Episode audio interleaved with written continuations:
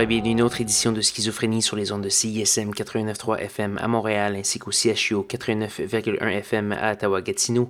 Vous accompagnez de votre hôte Guillaume Nolin pour la prochaine heure de musique électronique. Cette semaine à l'émission, une émission, disons, techno-étrange, je ne saurais comment la décrire des choses qui font boum boum et euh, qui vont dans toutes les directions. J'espère que vous allez bien apprécier, que ce ne sera pas trop désorientant. On va commencer euh, cette émission avec une des pièces euh, les plus désorientantes de l'ensemble. C'est Monsieur David Koch que je ne connaissais pas. on va entendre la pièce Club Gone tirée du Warming Unit LP. On va également avoir Voice Key avec la pièce Blazing Star, Two Shell.